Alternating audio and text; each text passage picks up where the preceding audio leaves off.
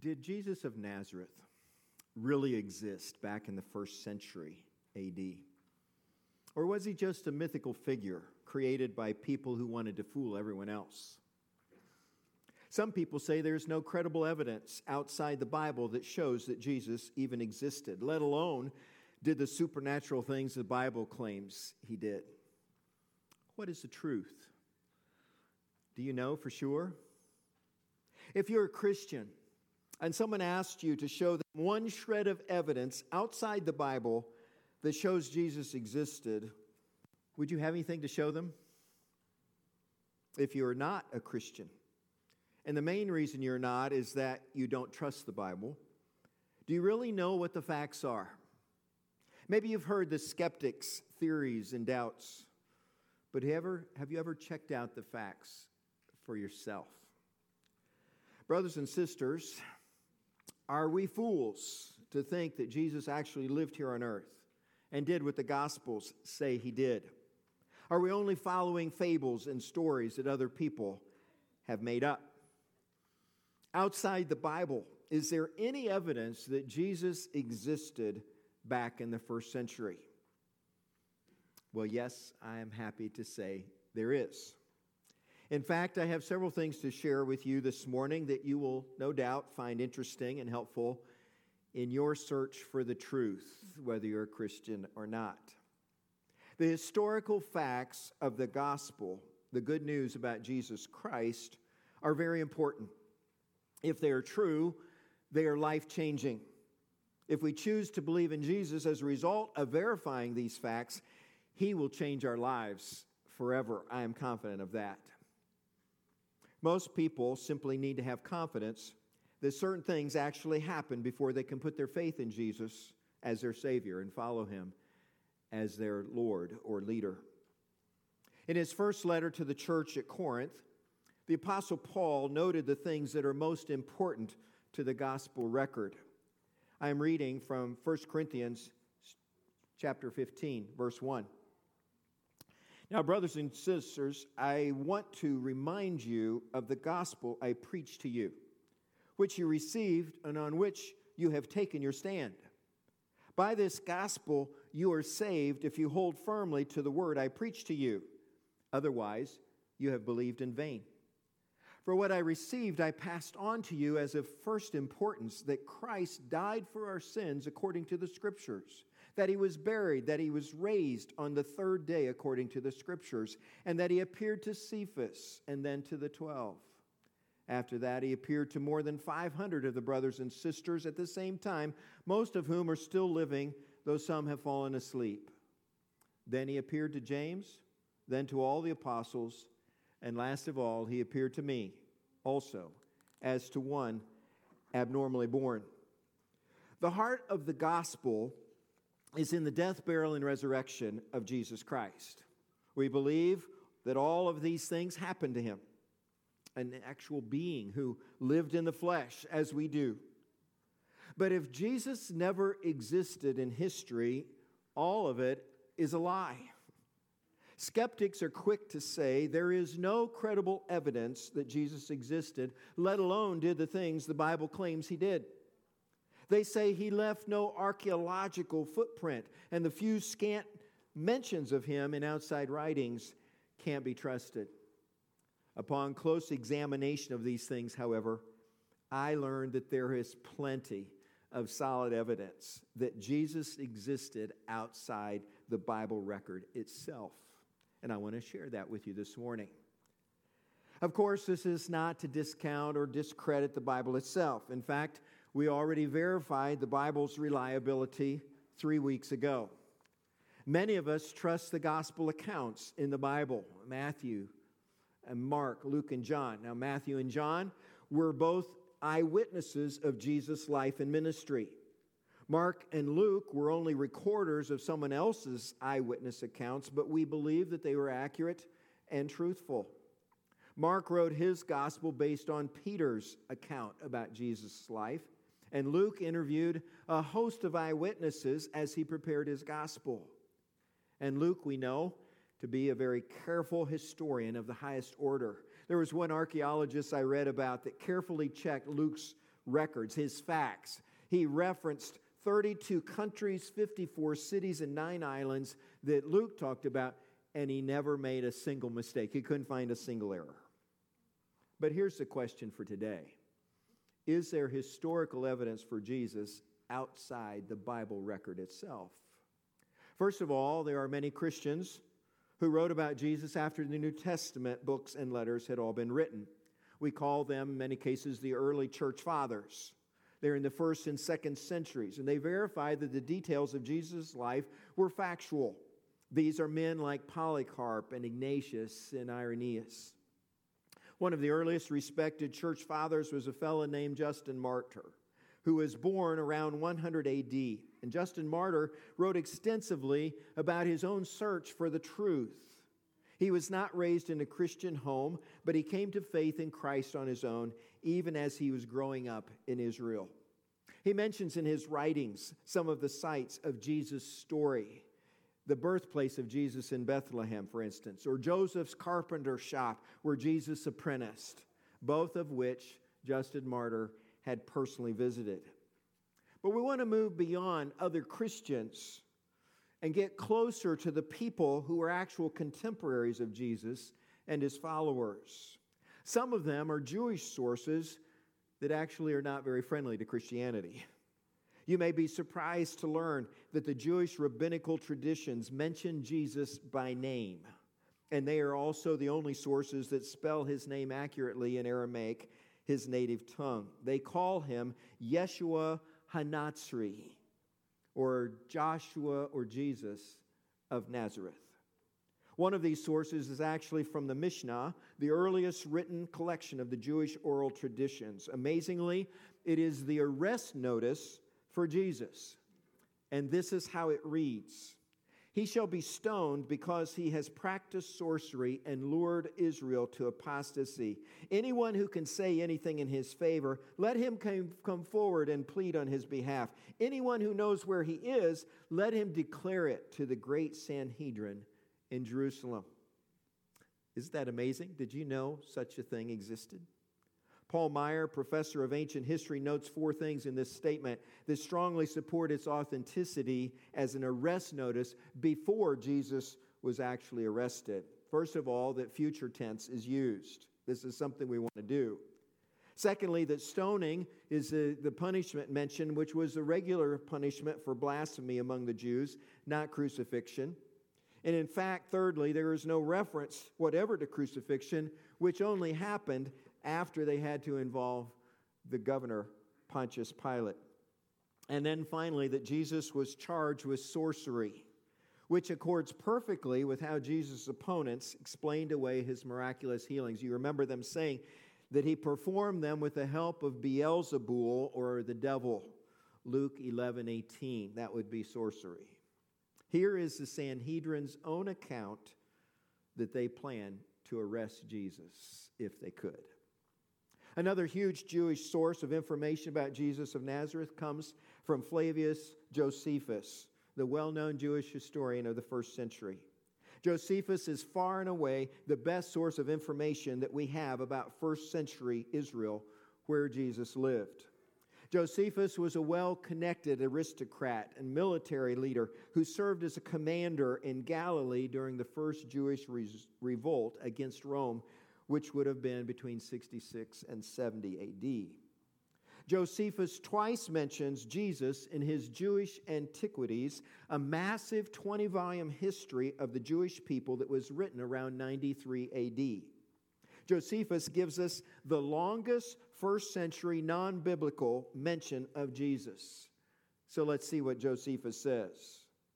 At this time, there was a wise man called Jesus, and his conduct was good, and he was known to be virtuous. Many people among the Jews and the other nations became his disciples. Pilate condemned him to be crucified and to die. But those who had become his disciples did not abandon his discipleship. They reported that he appeared to them three days after his crucifixion and that he was alive. Accordingly, he was perhaps the Messiah, concerning whom the prophets have reported wonders, and the tribe of the Christians, so named after him, has not disappeared to this day. Did you know that Josephus had said such things about Jesus? Finally, let me share two secular sources. Uh, have no Christian, Jewish bearing. They're simply other people talking about Jesus of Nazareth. One of them is Cornelius Tacitus. He was a Roman senator and historian in the second century. In 116 AD, Tacitus wrote something called the Annals of Imperial Rome. And while chronicling the burning of Rome in 64 AD, Tacitus mentions that the Roman Emperor Nero falsely accused and blamed the followers of Jesus for that tragic fire. He says Nero blamed the persons commonly called Christians who were hated for their enormities. Tacitus also mentions that Christus, the, the founder of the name, was put to death by Pontius Pilate, procurator of Judea, in the reign of Tiberius. Then he reports the terrible things that were done to Christians in the first Roman persecution as a result of Nero's false accusations. Outside the Bible, somebody who has no other thing to gain except reporting facts in his history. The second secular source I want to share comes from a few years before that when Pliny the Younger, the Roman governor of Bithynia, wrote about Christians in his area. His area was uh, part of Turkey today. And about the year 110 AD, Pliny wrote the Roman governor Trajan and asked him what he should do about the Christians whom he called a wretched cult. he mentions Christians eight times in his letters, and he mentioned Christ himself three times. Pliny's most famous example of referring to Christians says that they met on a fixed day to chant verses alternately among themselves in honor of Christ, as if to a God. Now, these are some of the best references to Jesus of Nazareth outside the Bible. You can see that there are enough of them to dispel any claim that Jesus never really existed, because he obviously did. The vast majority of scholars view eight elements about Jesus and his followers as historical facts, even if we do not count the Bible record itself. And these facts are these Jesus was a Galilean Jew. His activities were confined to Galilee and Judea. He was baptized by John the Baptist. He had a band of disciples who followed him. He sparked some kind of controversy at the temple. He was crucified by the Romans near Jerusalem. After his death, his disciples continued his work, and some of his disciples were persecuted. All of these facts can be verified from sources outside the Bible. As to the charge that there is no definitive physical or archaeological evidence of the existence of Jesus, one Bible scholar responded. He says, Well, there's nothing conclusive, nor would I expect there to be. Peasants don't normally leave an archaeology trail. Bart Ehrman, who's the author of Did God Exist? Another professor said this The reality is that we don't have archaeological records for virtually anyone who lived in Jesus' time and place. The lack of evidence does not mean a person at the time didn't exist. It means that she or he, like 99.99% of the rest of the world at the time, made no impact on the archaeological record. So that is not really that important. What I do want you to know this morning is this is that the, what the Bible says is true. It is not some kind of elaborate deception created by people who wanted to fool us. Besides, the people who preached the good news about Jesus and told his story willingly gave their lives so that that word could get out. They put their lives behind what they were preaching and teaching. The world may say that the cross of Jesus is foolishness, but we know that Jesus of Nazareth lived, was crucified, and we know that he rose from the grave on the third day. God has been very careful down through the past 2,000 years to deliver a message that is accurate and reliable, even verifiable if we want to check the evidence. We have not been asked to believe a myth, but to believe the truth and to think and believe what that means. At the time when Jesus walked on earth, he did not command worldwide attention. No one outside Israel even knew about him until months or maybe even years after his death at the hands of the Romans. Scholars tell us he didn't leave any archaeological footprints for us to find, but Jesus lived and he carried out his ministry in Israel in the first century. At first glance, it may seem to some people that Jesus didn't have much of an impact. But what happened after people started putting their faith in him is truly remarkable. On the first day the gospel was preached, the day of Pentecost, 3,000 people repented of their sins and were baptized in the name of Jesus. They were added to the 120 who already believed in Jesus and were following him. And from that point onward, the church grew and grew into a worldwide movement now located in nearly every country around the globe.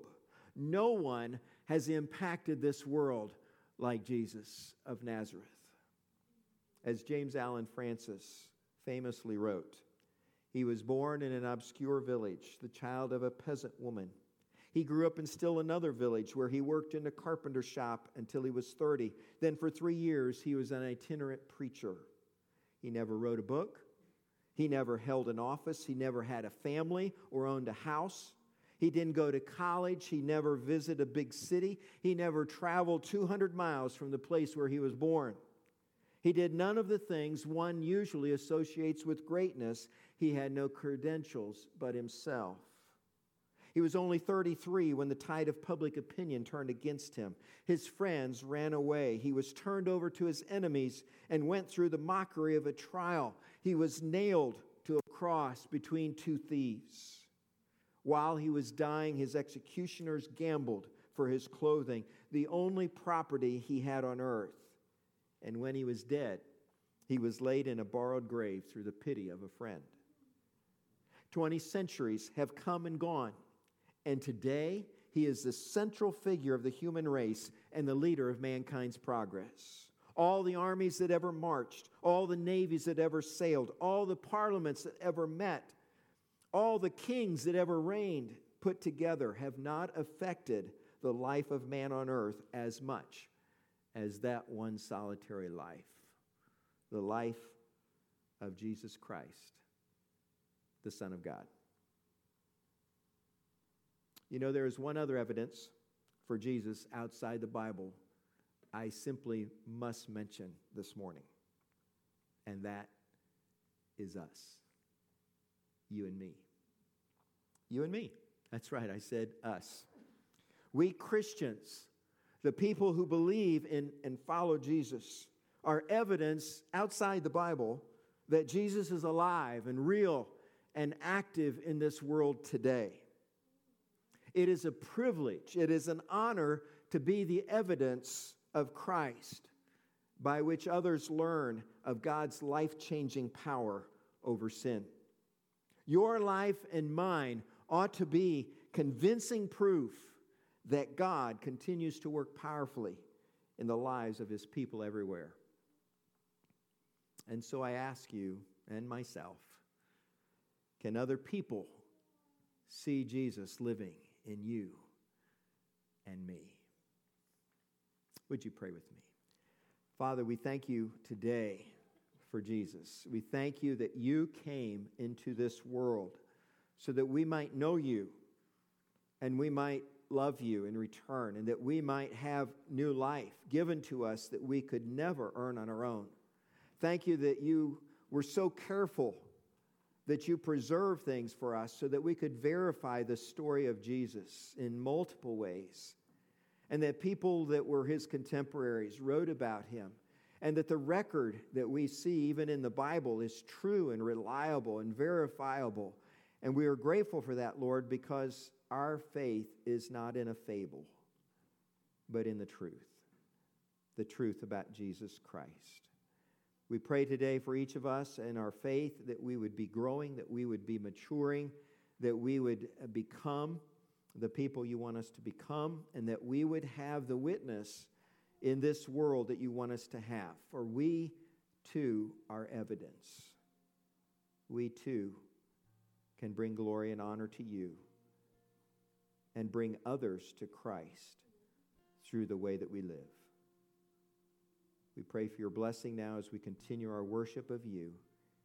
In Jesus' name, amen.